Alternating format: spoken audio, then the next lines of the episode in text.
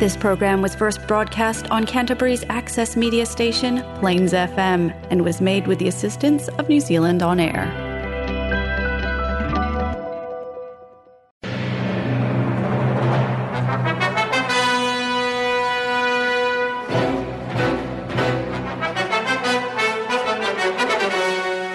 باقي من الزمن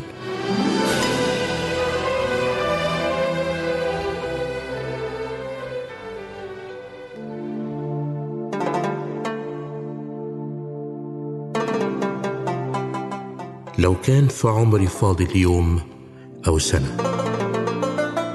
نفسي أعيش في سلام وفي هنا. كفايانا هم إن كنت أنت أو أنا. تعال نتقرب وندعي سوا ربنا.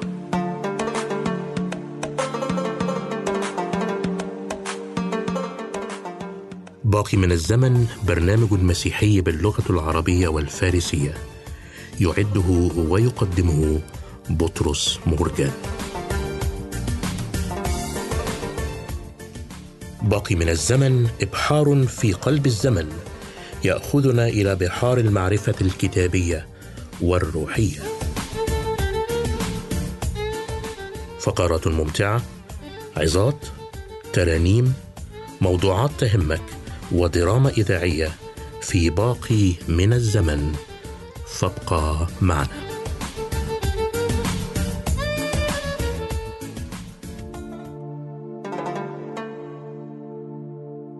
زمان باقی مانده. یک برنامه مسیحی به زبانهای عربی و فارسی.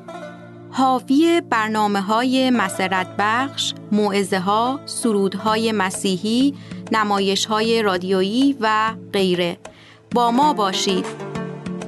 صديقي المستمع أهلا بيك في لقاء جديد وبرنامجنا الأسبوعي باقي من الزمن. في حلقة اليوم سنستمع معا إلى مجموعة منتقاة من الفقرات أرجو أن تنال إعجابك وأن تكون سبب بركة لحياتك خلال الأسبوع المقبل. ابقى معي صديقي المستمع خلال حلقة اليوم.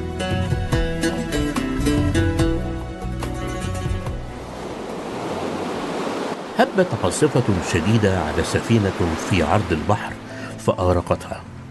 ونجا بعض الركاب منهم رجلا أخذت الأمواج تتلاعب به حتى ألقت به على شاطئ جزيرة مجهولة ومهجورة.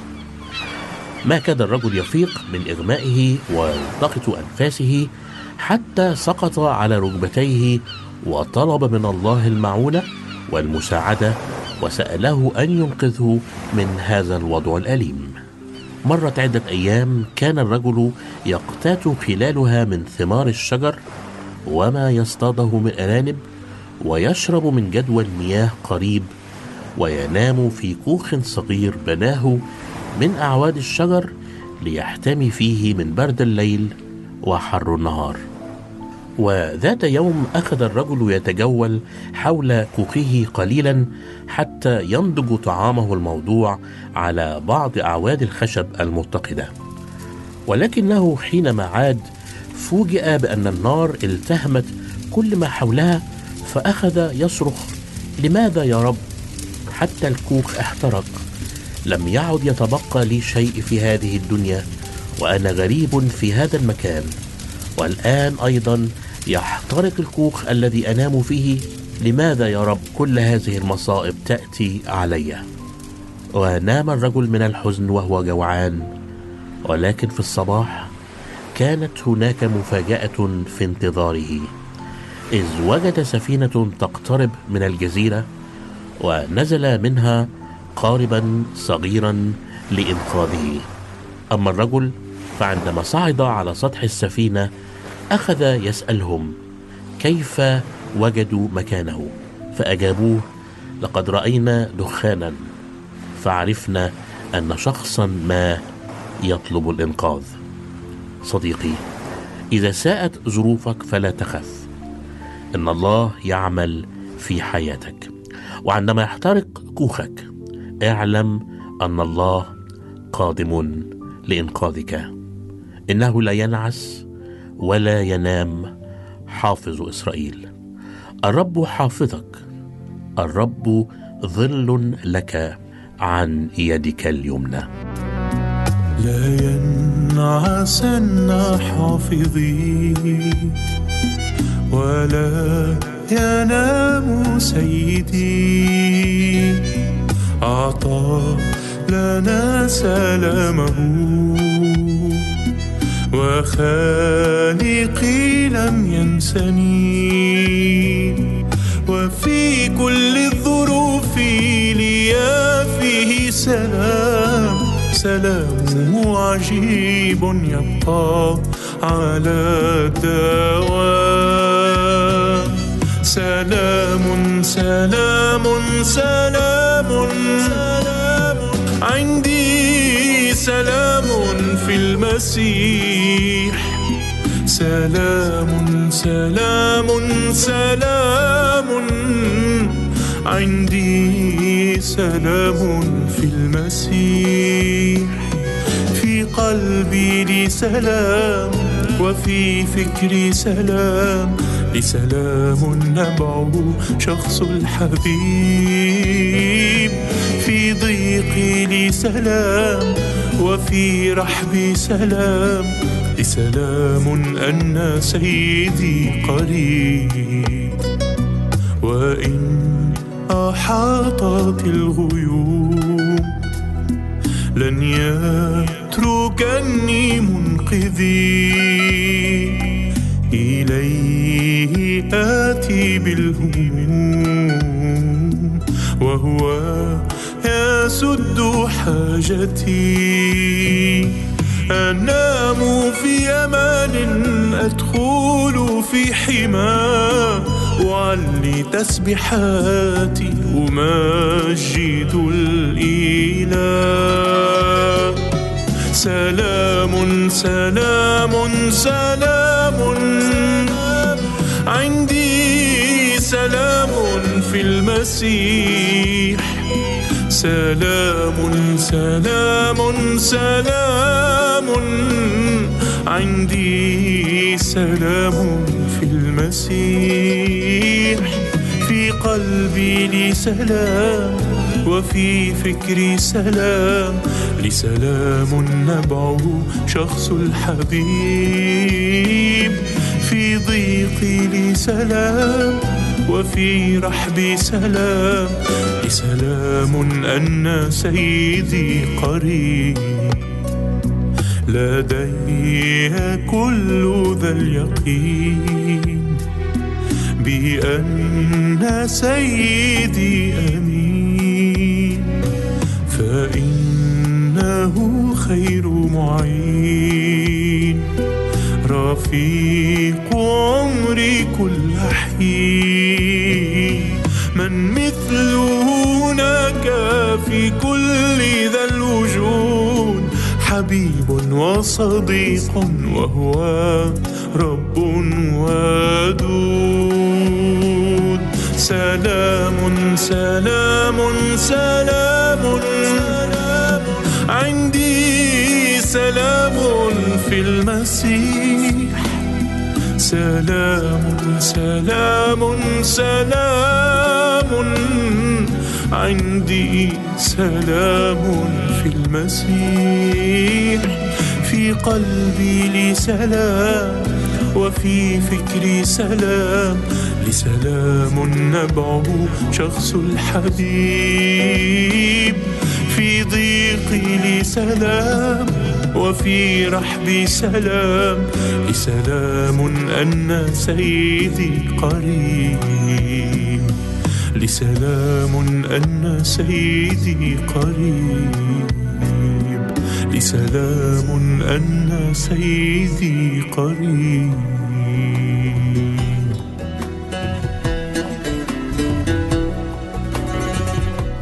كتير ما بنقف عند آيات أو أجزاء صعبة في الكتاب المقدس مش بنفهمها ويمكن كمان بتلخبطنا. في بعض الناس بيستغلوا الآيات أو الأجزاء دي لشن حرب على الكتاب المقدس أو على أولاد الله.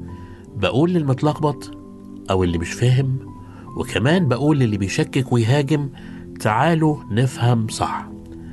في فقرة تعالوا نفهم صح عايز أرد على تساؤل لبعض الناس عن رد يسوع على أمه العذراء المطوبة مريم في عرس قانا الجليل حينما قال لها ما لي ولك يا امرأة لم تأتي ساعتي بعد. يا ترى هل كان هذا الرد يحمل من شخص المسيح أي شيء من الجفاء ناحية العذراء مريم؟ تعالوا نفهم صح. حاشا أن ينسب فكر كهذا للرب يسوع المسيح.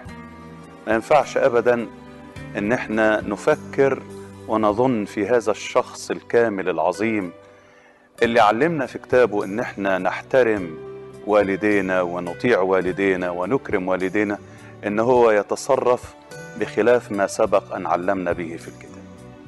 الشيء الثاني اللي لازم ناخد بالنا منه أن الكلمة هنا مش معناها تحقير أو عدم احترام.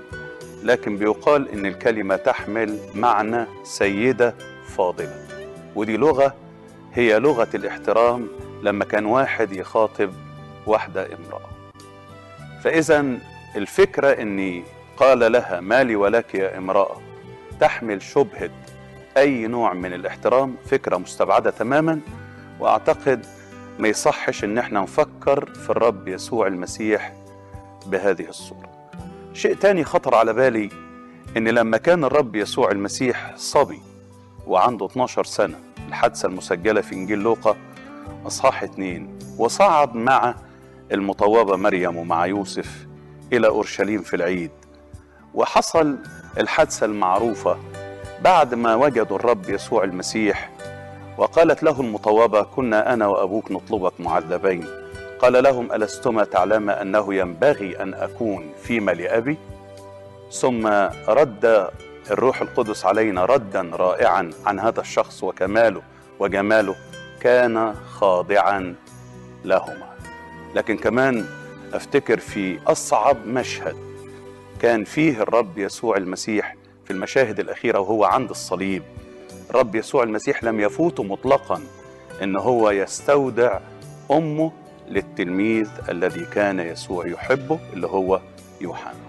من هنا نفهم إن الرب يسوع المسيح كان بيحترم المطوبة مريم ويقدرها ويعزها كأم. لكن الفكرة هنا يبدو لي أنا زي ما أنا فاهم إن يظهر كان حابب يمنع التوسط في إن هي تتدخل في شؤون. يعني بالبساطة كده ما ينفعش أنا وأنتي نشتغل مع بعض. أنا ابن الله وأنتي امرأة. أنا العليم والخبير بكل شيء. وأنا مش باخد تعليماتي في أي شغل بشتغله هنا إلا من الآب. طعامي أن أفعل مشيئه الذي أرسلني وأتمم عمله. هو مش بيتلقى تعليمات من حد ولما تيجي الساعة هو هيحل المشكلة حلا كاملا.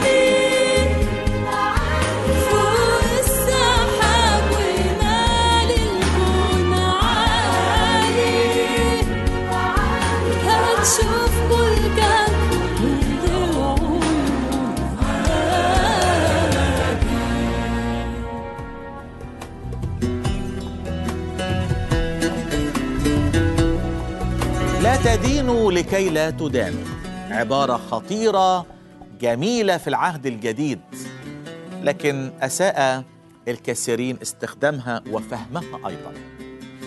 البعض افتكر إن المسيح عايزنا نعيش كل واحد بمزاجه زي ما هو عايز والبعض افتكر أحبائي إنه آه، خطأ ان أنا حتى أبتعد عن الغلط وأقول على الغلط غلط والصح صح. يا ترى ماذا يقصد الرب بهذه الكلمات؟ احب في الأول أرحب بأحبائي الغاليين في همسة ولمسة جديدة. ما زلنا بنتأمل مع بعض في حديث الرب الشهير في الموعظة على الجبل في متى خمسة وستة وسبعة. وهو يتحدث عن لائحة السماوية لسكان السماء الذين يعيشون هنا على الأرض. تعالوا نقرأ مع بعض العبارة الجميلة من إنجيل متى أصحاح سبعة في الموعظة على الجبل والعدد الأول لا تدينوا لكي لا تدانوا. لأنكم بالدينونة التي بها تدينون تدانون. وبالكيل الذي به تكلون يكال لكم. ولماذا تنظر القذى التي الذي في عين أخيك؟ وأما الخشبة التي في عينك فلا تفطن لها. أم كيف تقول لأخيك دعني أخرج القذى من عينك؟ وهل خشبة في عين يا مرائي؟ يا مرائي اخرج أولا الخشبة من عينك وحينئذ تبصر جيدا أن تخرج القذى من عين أخيك. يا ترى إيه علاقة الآية دي الأول بحديث الرب كله في الموعظة على الجبل؟ الرب له كل المجد أحبائي آه بعد ما حذر التلاميذ وشجعهم وعلمهم خاف الرب عليهم وبيخاف علينا لألا الواحد بعد ما يعيش في وصايا الرب وفرائضه يبتدي يدخل جواه نوع من الإدانة والحكم على الآخرين الذين لا يعيشون هذه الحياة. الجزء اللي قدامنا بيركز الرب لسكان السماء. المؤمنين اللي بيعيشوا على الأرض من خطورة إدانة الآخرين. أحب أقول بعض الأسباب لخطر أحبائي أن ندين الآخرين. الأمر الأولاني لأننا لا نعرف خفايا القلوب. أنا ممكن أشوف واحد تصرفه الخارجي بسيط أو ببساطة أو بسذاجة لكن من جوه يقصد شيء تاني. فالذي يعرف خفايا القلوب هو الرب السرائر للرب إلهنا. والمعلنات لنا نحن.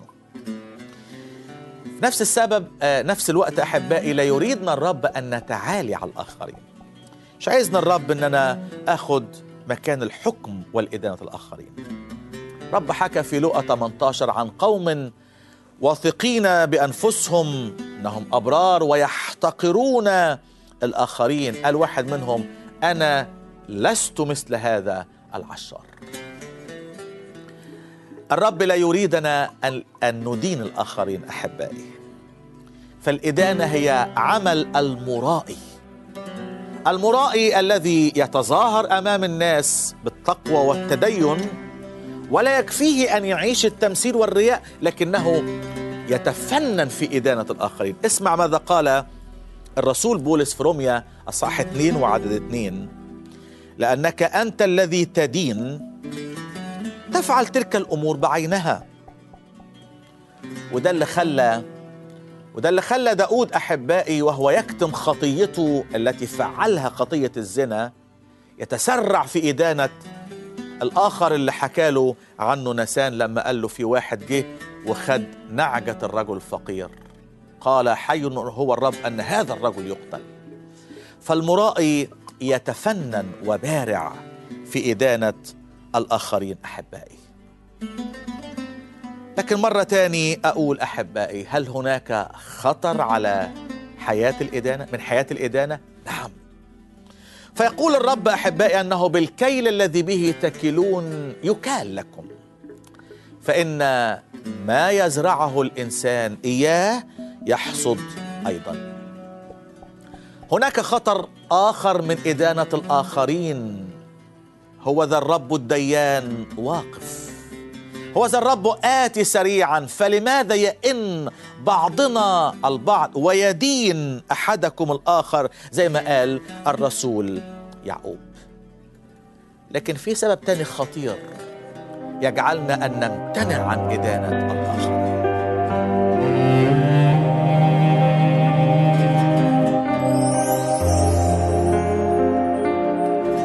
السبب الخطير الذي يجعلنا نمتنع عن إدانة الآخرين. أننا قريبا سوف نقف أمام كرسي المسيح كمؤمنين لكي يعطي كل منا حسابا عن ما فعله بالجسد. ولما أفكر أحبائي أن أنا هقف قدام كرسي المسيح وهدي حساب عن كل ما عملت وفعلته ده يجعلني أن أمتنع من إدانة الآخرين بل يجعل في قلبي شفقة على المخطئ. لا أجاريه في خطأه لا أوافقه على شروره لكن أشعر بالشفقة والرحمة. لا أتسرع في الذبح والإدانة. اسمع ماذا يقول الرسول في رومية 14 أحبائي فلماذا تدين أخاك؟ أو أنت أيضا لماذا تزدري بأخيك؟ لأننا جميعا سوف نقف أمام كرسي المسيح. لما أعرف أن نقف قدام كرسي المسيح يخليني أتراجع عن إدانة الآخرين. ختم الرب الكلام عن عن خطورة الإدانة وقال فكل ما تريدون أن يفعل الناس بكم افعلوا أنتم أيضا بهم لأن هذا هو الناموس والأنبياء. لكن يمكن واحد يسأل ويقول دوت هل ده معناه أن أنا أمتنع عن تقديم النصيحة للآخرين المحتاجين إلى النصيحة أحبائي؟ هل ده معناه ان أنا آه، ماليش دعوة بمن حولي واللي يغلط يغلط وحتى ما أقدمش نصيحة؟ الإجابة لا أحبائي. هناك فارق كبير بين الإدانة وبين تقديم النصيحة. فالإدانة هي حالة ان أنا عايز أثبت خطأ الآخر وأدينه وأشهر به فقط وأتشفى فيه زي ما بيقول كده الانسان أما النصيحة الروحية فهدفها هي تقديم العون والمساعدة للاخرين اسمع ماذا يقول الكتاب أحبائي. إذا سبق إنسان فأخذ في زلة فاصلحوا أنتم الروحانيين مثل هذا. بروح الوداعه ناظرا إلى نفسك لئلا تجرب أنت أيضا. أتمنى إن اللمسة ديت توصل لقلوبنا النهارده. نمتنع عن الإدانة والتشهير والتشفي والشماتة بالآخرين لكن في نفس الوقت نصلي أن الرب يستخدمنا لكي نكون علاجا وبركة للآخرين. الرسول يعقوب يقول كلمة حلوة قوي فليعلم أن من رد خاطئا عن ضلال طريقه يخلص نفسا من الموت ويستر كثرة من الخطايا. في حكم آه. في إدانة آه. لكن خلونا نعرف ال- ال- الحدود اللي حط فيها الرب سلطان الإدانة اللي اداه أعطى هذا السلطان للكنيسة. فكلمة الله تعلمنا أحبائي هناك سلطان للإدانة. لكن أعطي هذا السلطان للكنيسة. اسمع ماذا يقول الرب مثلا في متى 18 إنه لما واحد يغلط فيا وأروح اعاتبه وما يسمعش أقول للكنيسة والكنيسة هي التي تحكم وتدين هذا الشخص. فيقول الرب يسوع المسيح للكنيسة أنها تحكم على هذا الشخص إن لم يسمع للكنيسة. لكن حتى لما الكنيسة تدين وتحكم يجب أن لا نعامل الشخص المخطئ كعدو. الرسول بولس يقول عبارة حلوة قوي قوي إن كان أحد لا يطيع كلامنا بالرسالة فسموا هذا ولا تخالطوه لكي يخجل ولكن لا تحسبوه كعدو بل انظروه كأخ. رسالة تسالونيك الثانية أصحاح ثلاثة. لكن يبقى سؤال أخير كيف أكون بركة وعلاجا وشفاء للاخرين الرب يسوع المسيح يقدم لنا أول طريق احباء يقول يا مرائي اخرج اولا الخشب من عينيك. يا من تريد فقط أن تحكم على الآخرين أنت مرائي. لكن يا من تريد أن تعالج الآخرين تعلم اولا أن تنقي نفسك. حتى تستطيع أن تقدم النصيحة وتعالج حينئذ تبصر جيدا أن تخرج القذى من عين أخيك. وأخيرا أقول أحبائي حتى لما نيجي نعالج اخواتنا خلينا نقلد الرسول بولس الذي قال لم أفتر عن أن أنذر بدموع كل واحد. لما قال لأهل غلطيا اصلحوا أنتم الروحانيين مثل هذا بروح الوداعه أصلي من كل قلبي إن تكون همسة ولمسة الرب وصلت لقلبنا. نقف عن حياة الإدانة ونكون بركه للآخرين. والرب معكم. اختبرتني إلهي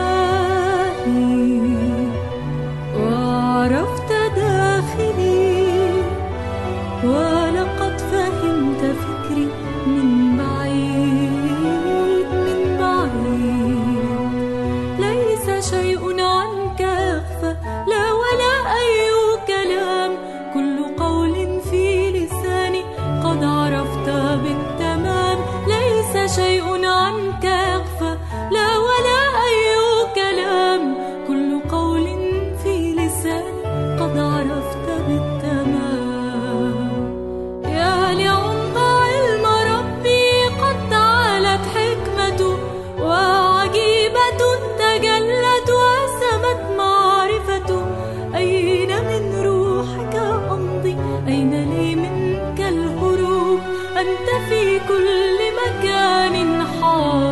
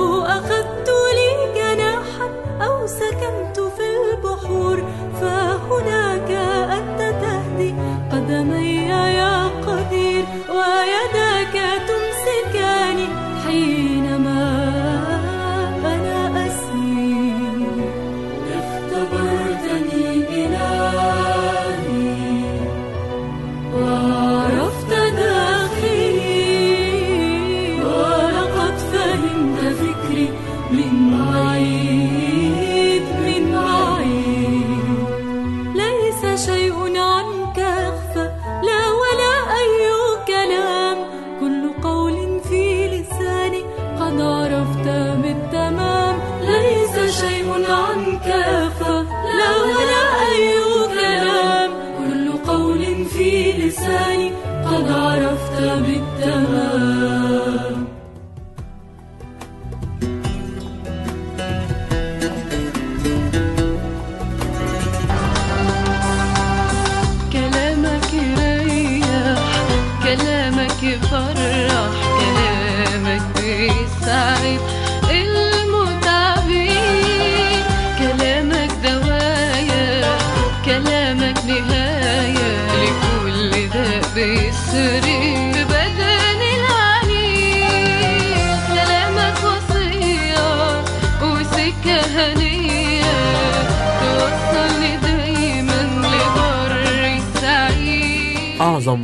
كتاب.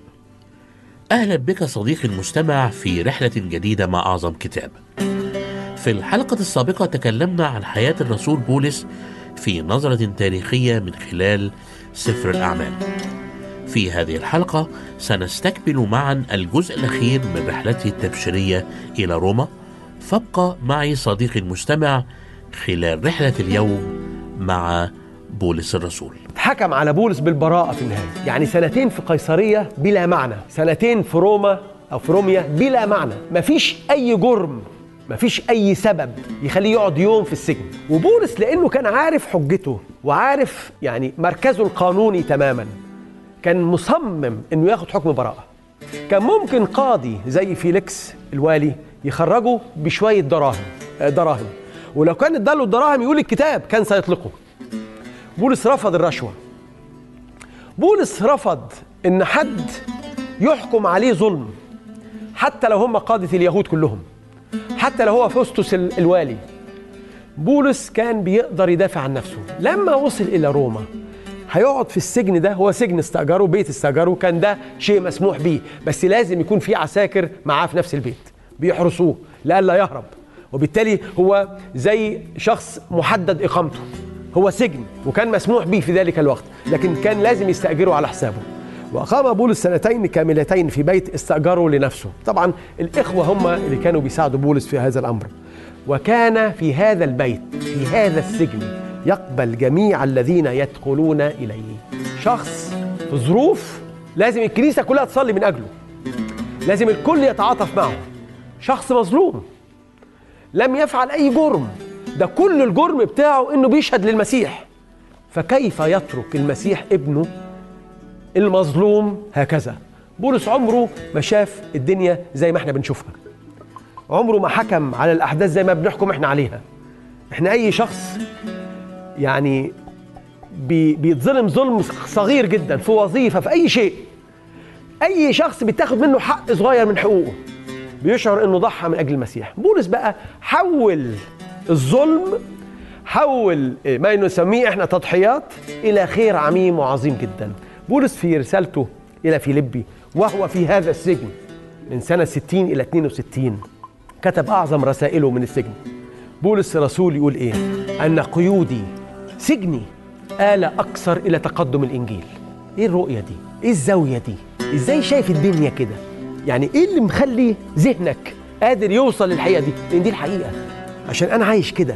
أنا إنسينوس واحد من ضمن الناس ويقول بولس الرسول اللي ولدته في قيودي. ده ابني الغالي عليا. واللي زي انسيموس كتير. ده يقول الكتاب وكان يقبل جميع الذين يدخلون إليه يقول إيه؟ كارزا بملكوت الله ومعلما بأمر الرب يسوع المسيح بكل مجاهرة بلا مانع. القيود ما كانتش مانع. الظلم ما كانش مانع. ده بولس الرسول. إحنا مش عايزين نبص لبولس الرسول باعتبارها رحلة. كيف ذهب إلى روما؟ ما كان ما في 276 واحد تاني معاه. قاسوا نفس اللي هو قاساه تعبوا نفس التعب.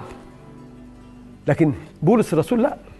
بولس قدر يشوف الحياة اللي هو عايشها دي هدف واحد ليها مش عايش غير عشانه. ليا الحياة هي المسيح والموت هو ربح أنا مستنيه ومش خايف منه. أنا عايش عشانه هو. في السجن بره السجن. لدرجة إيه؟ في فيليب يقول إيه؟ إن كل بيت قيصر سمع بالإنجيل. تخيلوا شخص مظلوم. يعني عارف لو هو في جرم يستحق عليه السجن ما كانش فيه مشكلة. لكن بولس أخذ حكم براءة في السجن ده وأخذ حكم براءة في السجن اللي قبليه. أخذه من الوالي وأخذه من الملك. ما كانش في حاجة تستحق مش السجن القيود. يقول كده اغرباس قال كده ما فيش حاجة عملها تستحق القيود حتى. يتحط في إيديه القيود. الفرق العظيم الكبير لبولس الرسول بينه وبين أي حد إن هذا الإنسان عاش عشان هدف واحد. بولس مش بس كان بيبشر بالإنجيل بولس وهو في السجن كان بيتابع الناس اللي بيولدهم في قيوده. كان بيبعت رسائل مع أنسيموس لفيليمون عشان يتقبل في الكنيسة وعشان يرجع تاني لشغلانته عند فيليمون. الولادي اللي أنا بولدهم بولس يقول أنا مهتم بيهم أنا مسؤول عنهم حتى لو أنا في السجن. بولس ما كانش بيدي لنفسه أعذار. ما بيقولش أنا ظروفي أصعب من الناس اللي بره السجن. بولس كان بيحب وكان بيهتم من كل قلبه وده الفرق. الناس صدقت بولس. الناس قدرت تسمع بولس بالسلطان اللي كان موجود في حياته مش في كلامه. وإحنا منتظرين إحنا محتاجين في هذا العالم بالذات لناس عندها نفس السلطان ده. لما بتتكلم حياتها هي اللي بتصرخ وهي اللي بتشهد وهي اللي بتدي قوة ومصداقية لكل كلمة. لما بيتكلم أنا بصدقه. بقول له آه. أنت بتعيش كده. أنت مش مش زي الفريسيين. الفريسيين ما كانوش بصباحهم بيرفعوا وصية. ما كانوش بصباحهم لكن كانوا قادرين يتعبوا الناس اللي حواليهم. يتعبوا ظهور الناس اللي حواليهم. لكن بولس الرسول لا. نستكمل رحلتنا بعد الفاصل.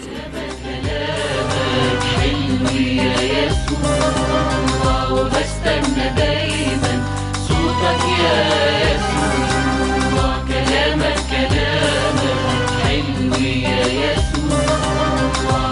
وبستنى دايما صوتك يا يسوع. بولس زي ما شفنا في رحلته إلى روما كان قدوة حتى في الأكل. بولس عمره ما نصح ناس بحاجة هم مش بيعيشها. لما قال لتيموساوس ابنه اكرس في وقت مناسب وغير مناسب. ده عنوان يبدو فضفاض يبدو مستحيل. إيه وقت مناسب وغير مناسب؟ هو كان بيعيش كده. اكرز في وقت مناسب وغير مناسب. سجن غير سجن ظلم غير ظلم ايا كانت الظروف. مهما كان التعذيب بولس أخذ جلدات وأخذ ضرب بالعصي يعني أخذ جلدات من اليهود جلدات بالج... يعني جلدات 40 إلا واحدة وأخذ بالعصي من الرومان. اتضرب كل الضرب. اتضرب في السوق قصاد كل الناس قصاد حتى كنيسته. في فيليبي 16 اتضرب. وهو مظلوم. وحاولوا يخرجوه تاني يوم سرا. وسجنوه طبعا. لكن بولس اللي بيتحمل العذابات دي كان شايف ثقل مجد أبدي ثقل مجد أبدي. استهان بالألام دي تماما. كان بيفتخر إنه بيشترك في ألام المسيح. بي- بي- بيفتخر إن ليا الفخر إن أنا بشترك في ما أنا شفت ألامه. ما أنا يعني تعاملت أنا اختبرت ألام المسيح. أنا مش بعيد عني الصليب. عشان كده لم أعزم أن أعرف شيئا بينكم إلا يسوع المسيح وإياه مظلوما ليه؟ لأن الكنائس قليل جدا فيها حياة الصليب. قليل جدا. ما بتشهد عن المسيح المصلوب في حياتها. إحنا محتاجين كلنا بشكل أو بآخر في حياتنا. أنا عارف إنه في النهاية رحلة إلى روما رحلة ممكن تكون شيقة ممكن تكون غريبة لكن الهدف اللي أنا قصدته في الثلاث مرات إن إحنا نشوف العظة نشوف الدرس نشوف العبرة نشوف الشيء التعليم اللي ربنا عايز يقوله لنا. انسوا الأحداث التاريخية. الأحداث التاريخية بتقودنا لحاجة واحدة. ده الإنجيل كله بيقودنا لحاجة واحدة. خلونا نقرأ ونختم بالجزء ده اللي مذكور في يوحنا 20 عدد 30 لأن دي حياة المسيح مش حياة بولس الرسول. بولس مش النور بولس بيعكس النور. وإحنا مش النور. ومش هننظر لبولس باعتباره النور بننظر لبولس باعتباره شخص بيعكس النور. النور الحقيقي هو يسوع المسيح. فهنا في إنجيل يوحنا في نهاية حياة يسوع المسيح بعد موت يسوع المسيح بعد قيامة يسوع المسيح يقول إيه؟ وآيات أخر كثيرة. صنع يسوع قدام تلاميذه. لم تكتب في هذا الكتاب. ولا في إنجيل لوقا ولا في إنجيل متى ولا في إنجيل مرقس. لم تكتب في هذا الكتاب. المسيح عمل عشرات عشرات. إحنا لم يسجل لنا إلا من 30 إلى 35 معجزة. لكن ده كم من الناس اللي أبرأهم بالمنديل أو مجرد لمسوا آه، طرف آه، ثوبه هد بثوبه نجوا أو شوفوا كتير. عشرات اللي يكن مئات. لم تكتب في هذا الكتاب. وأما هذه أي هذا الإنجيل أو هذه المعجزات على فكرة يوحنا لم يسجل إلا سبعة منها. وأما هذه فقد كتبت لتؤمنوا أن يسوع هو المسيح. عارفين؟ هو ده الإنجيل. يسوع هو المسيح. بولس الرسول دخل ست كنايس في سفر الأعمال. هو دخل أكتر من كده لكن ست كنايس. منهم المجمع في دمشق منهم المجمع أنا آسف مجامع مش كنايس ومنهم المجمع في تسالونيكي كل الأماكن دي اللي دخلها كان كل همه من الكتب من العهد القديم يثبت ليهم حاجة واحدة أن يسوع هو المسيح. وهذا هو ملخص إنجيل بولس الرسول. وهذا هو ملخص الإنجيل كله أن يسوع هو المسيح ابن الله لكي تكون لكم إذا آمنتم إذا آمنتم حياة باسمه حياة المسيح. هي الشيء الوحيد اللي بنبشر بيه كل إنسان لأنه المسيح هو الإنجيل في ذاته الإنجيل في ذاته. مش مجرد حكاية موجودة في هو الإنجيل هو الخبر الصار. حياة المسيح عمل المسيح وفداء المسيح وصلب المسيح وقيامة المسيح هي الإنجيل. وبالتالي إحنا عايزين دايما ما ننساش زي ما عمر ما بولس الرسول نسي. بولس الرسول قصة كبيرة. وعظمة بولس الرسول إنه أكتر إنسان فهم المسيح اقترب من المسيح. ولأنه فهم المسيح قدر يعكس نور المسيح وقدر يفهم الناس الحق كما أعلن ليه في كلمة الله. هل إحنا اتملينا بالإنجيل؟ طب هل إحنا اتملينا بالمسيح؟ هل إحنا عندنا إيمان أن يسوع هو المسيح ابن الله؟ لو عندنا هذا الإيمان ويل لي إن كنت لا أبشر. الدعوة لينا كلنا من النهاردة من اللحظة دي. إن إحنا نبتدي نخرج إلى العالم أجمع. أن نكرز بالإنجيل للخليقة كلها. ومضمون الإنجيل بتاعنا. مش معجزات المسيح. مش أمثال وتعليم. دي يأتي لاحقا. الإنسان عشان يعمل علاقة بالمسيح عايز يعرفه الأول.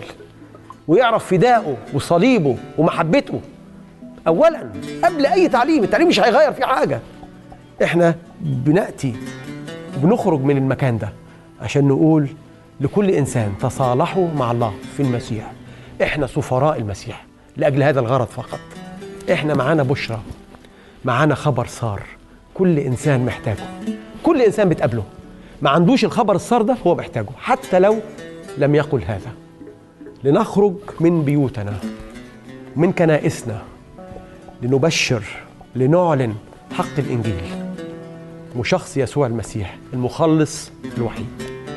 وإلى اللقاء في حلقات قادمة. وإلى هنا نأتي صديقي المستمع إلى نهاية رحلة اليوم وإلى رحلة جديدة في الأسبوع المقبل بمشيئة الرب. فإلى أن نلتقي أستودعكم في رعاية الرب.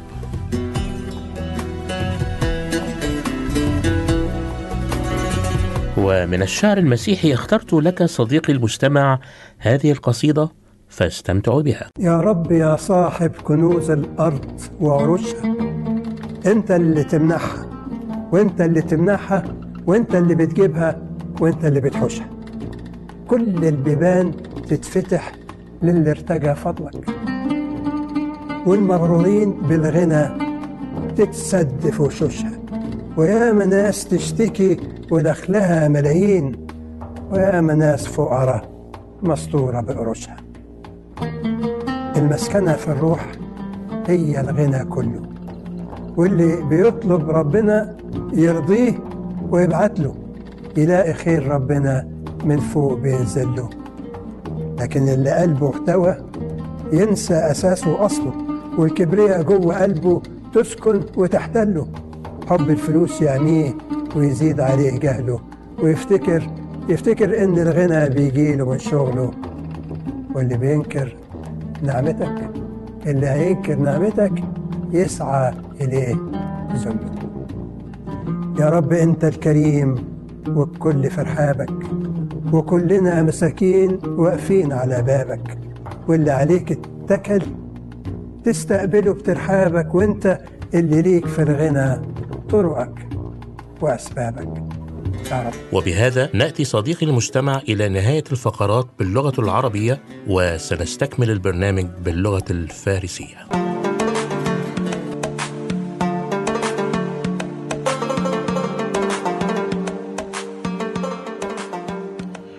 كنتم مع باقي من الزمن. سعدنا بكم ونرجو أن نكون قد أسعدناكم. أرسل إلينا بمقترحاتك أو تساؤلاتك. نرحب بالمشاركات. يمكنك الاتصال بمقدم البرنامج بطرس مورجان على تليفون 021 189 3886 أو أرسل لنا على بريدنا الإلكتروني radio.arabic at extra.co.nz والرب معكم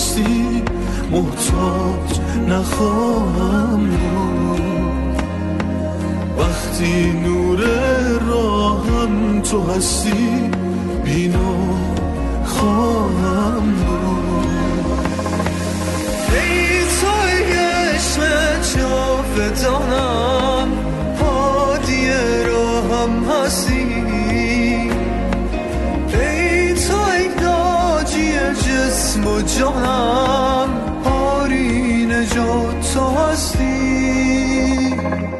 تو عشق و یار من در تنهایی با من هستی همیشه. تو درمان دردم الشدای روحت در من همیشه. تو عشق و یار من در تنهایی. با من هستی همیشه. تو درمان دردم الشدای روحت در من همیشه.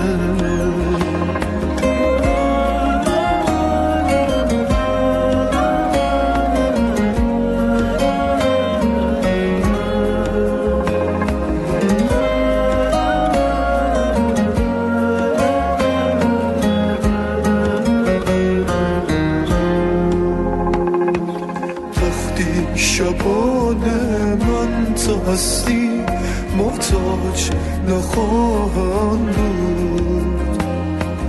وقتی نور راهان تو هستی بینا خواهم بود.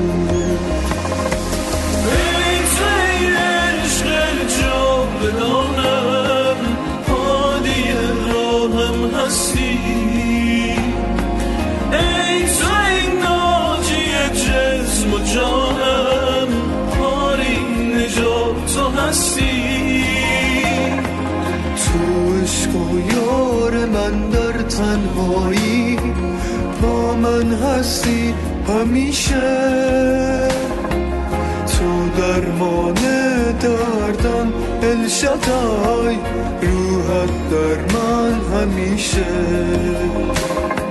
تو عشق و یار من در تنهایی با من هستی همیشه. درمان دردم الشدای روحت در من همیشه. روحت در من همیشه. روحت در من همیشه.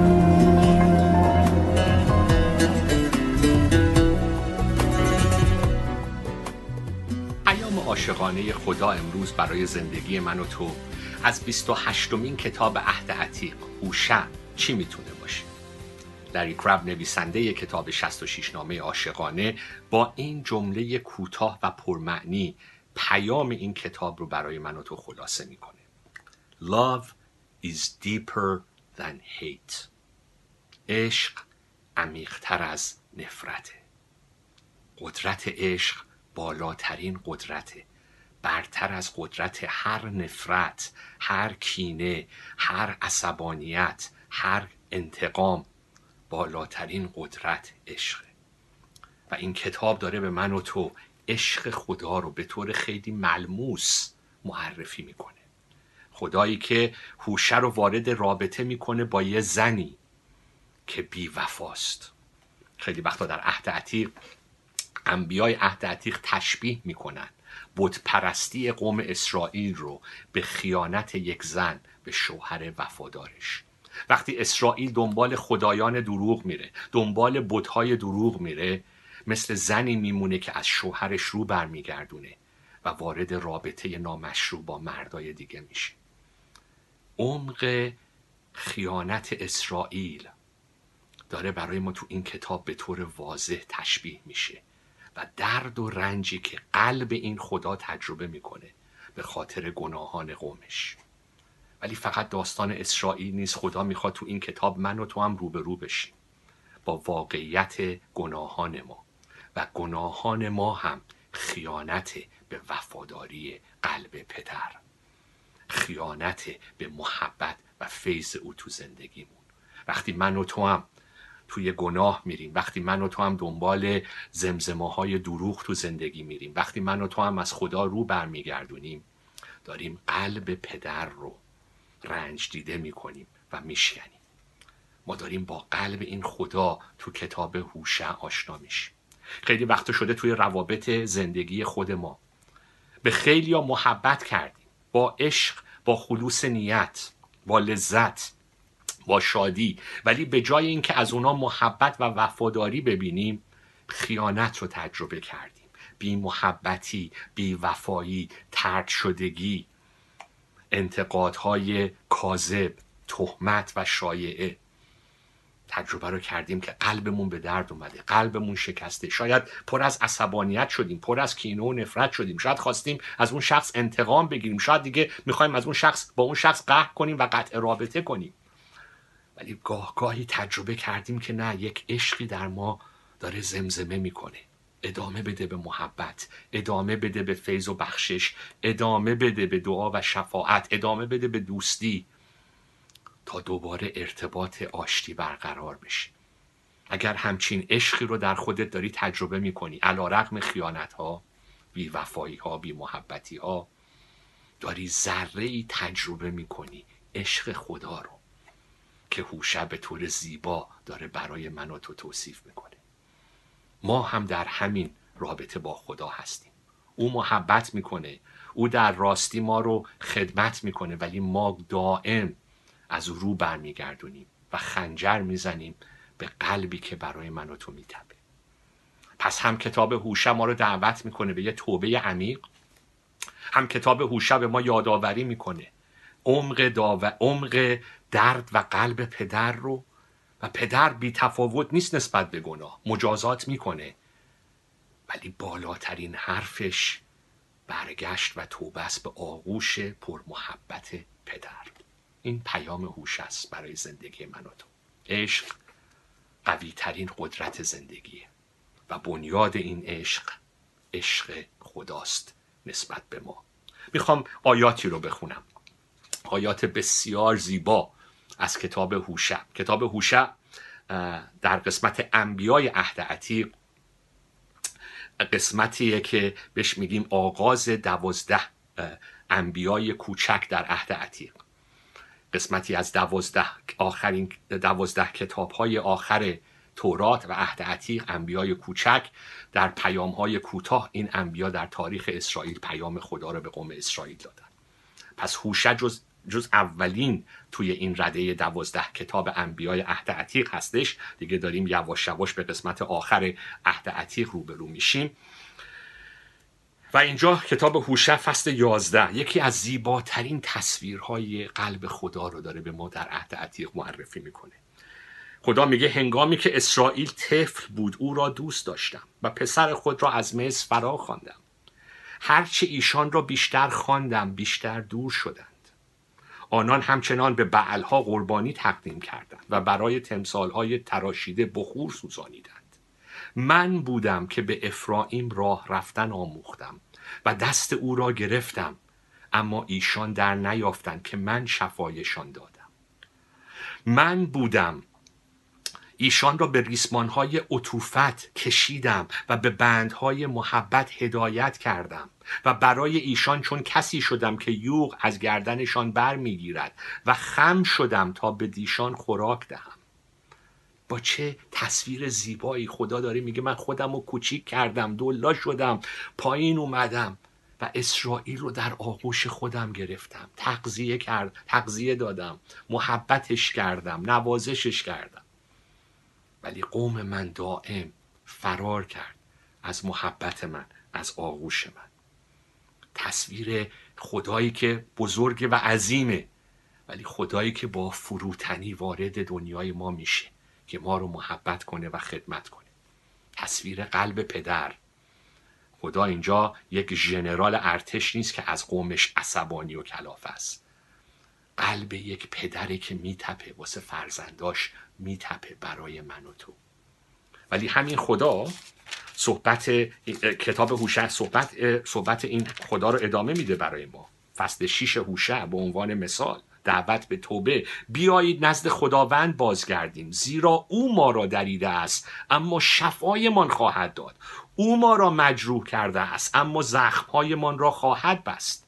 پس از دو روز ما را احیا خواهد کرد و در روز سوم ما را برخواهد خیزانید. تا در حضور او زیست کنیم. بیایید خداوند را بشناسیم و به جد و جهد در پی شناخت او باشیم. طلوع او همچون فجر یقین است و بر ما همچون باران خواهد آمد همچون باران بهاری که زمین را سیراب می کند خدا نسبت به گناه بی تفاوت نیست بی خیال نیست. گناه های ما را مجازات می‌کنه. ولی آخرین حرف خدا مجازات نیست تنبیه نیست توبیخ نیست. بلکه باران فیض و رحمتشه که ما رو سیراب می‌کنه ما رو احیا می‌کنه ما رو شفا میده. این واقعیت قلب این پدره. و با این آیات از فصل 14 هوشه پیام امروز رو تموم می‌کنیم. فصل 14 از آیه یک ای اسرائیل به سوی یهوه خدایت بازگشت نما. زیرا به سبب شرارت خود افتاده ای کلمات مناسب برگرفته به سوی خداوند بازگشت نما. او را بگو شرارت را به تمامی بیامرز و آنچه را نیکوست قبول فرما تا ثمره لبهایمان را تقدیمت کنی. این دعوت خداست. به من و تو امروز. برگرد فرزندم. عاشقت هستم. برگرد به آغوش من. به یاد بیار محبت و وفاداری من رو. و همونطوری که من تو رو محبت کردم علی‌رغم خیانتات به تو این قدرت رو میدم که دیگران رو محبت کنی. علی‌رغم بی وفایی ها و خیانت هاشون چون قدرت محبت ماورای قدرت نفرت. با ما باشید در زمان باقی مانده. ما از توجه شما سپاس گذاریم. پیشنهادات یا پرسش های خود را برای ما ارسال نمایید. ما از مشارکت شما استقبال می کنیم راه های تماس با ما 021 189 38 86 radio.arabic at extra.co.nz برکت خدا بر شما عزیزان باد.